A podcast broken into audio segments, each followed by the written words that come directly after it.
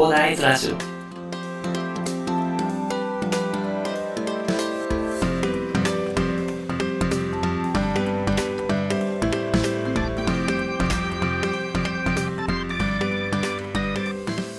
はい、おはようございます。こんにちは、こんばんは、広大です。この番組ではですね、一級建築士、ブロガー、ポッドキャスター、セールスデザイナーの私がですね、日々の活動を通してサラリーマンの方が楽しく生きるために役立つ情報をお話しさせていただいております。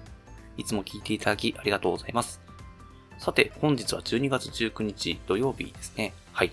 本日は私は大掃除をしようと思っておりますので、この配信を終えたらですね、大掃除をしてね、まあ、年末に備えようかなというふうに思っているところでございます。皆さんどうですか？掃除できてますよね？私はできてないんでね、やっていこうと思います。はい。で、本日お話しさせていただきたいのはですね、マウントを取らない生き方をしようというお話をしたいと思います。皆さんはね、なんかついね、相手より優位に立とうとしてね、なんかマウントを取ってしまうことってないですかね。まあもしかしたら意識してないかもしれないですね。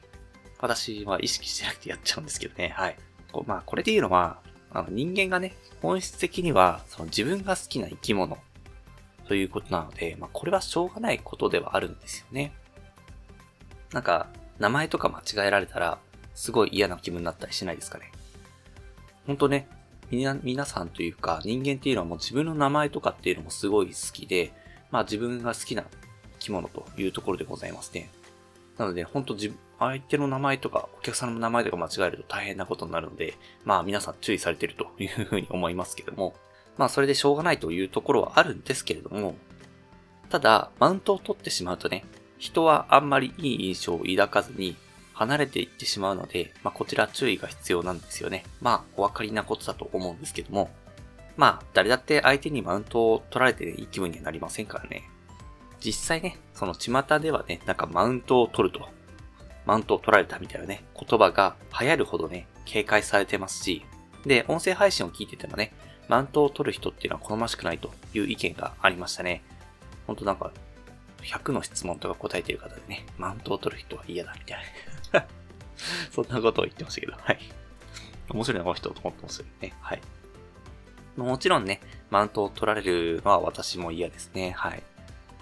でただ、会話をしているとね、なんかどうしてもそういう言葉が出てしまうという方もいらっしゃると思うんですよね。私もそうなんですよね。まあ、それっていうのはやっぱり本質的に自分が好きだからという話があるんですけれども、ただ、まあ、これはね、先日配信させていただいた、まあ、話し上手になるには聞き手に回るということでね、解決が可能なんですよね。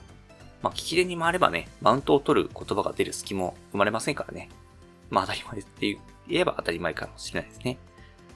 またね、さすがにね、聞き手に回ってるだけで、え、君全然喋ってないじゃんみたいな話になる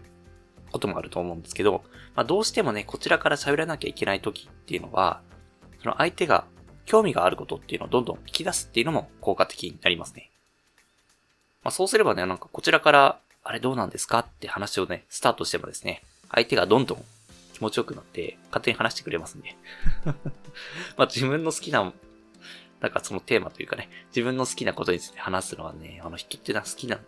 すよね、なんかね。なんかすぐどんどん話してくれるんでね、まあ、ぜひね、そんな感じでね、相手の興味があるものっていうのをね、えー、聞き手に回ってるうちにね、見つけ出してね、それを掘り下げてあげるというところでね、やってあげるとね、まあマウントを取るっていうのもなくなりますしね、えー、相手に話し上手という印象も与えられるのでね、まあ、ぜひね、話し方っていうことで、ね、悩んでいる方は実践してみてはいかがでしょうかというところでございますね。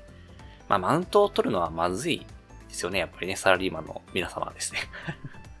やっぱり、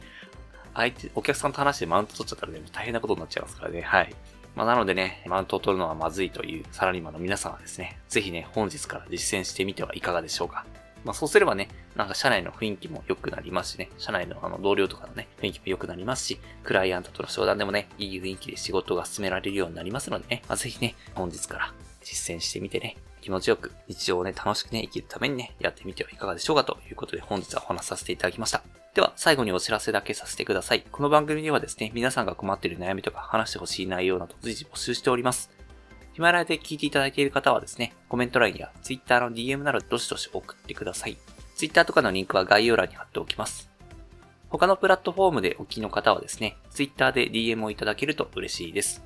アカウント ID はですね、アットマーク、アフター、アンダーバー、ワーク、アンダーバー、レストで、スペルがですね、アットマーク、after、アンダーバー、work、アンダーバー、rest です。どしどしお待ちしております。それでは今回はこんな感じで終わりにしたいと思います。このような形でね、皆さんの耳だけで役立つ情報をゲットできるように、死に物狂いで情報をゲットして、毎日配信していきますので、ぜひフォロー、コメントのほどよろしくお願いいたします。では、最後までお付き合いいただきありがとうございました。本日も良い一日をお過ごしください。それでは。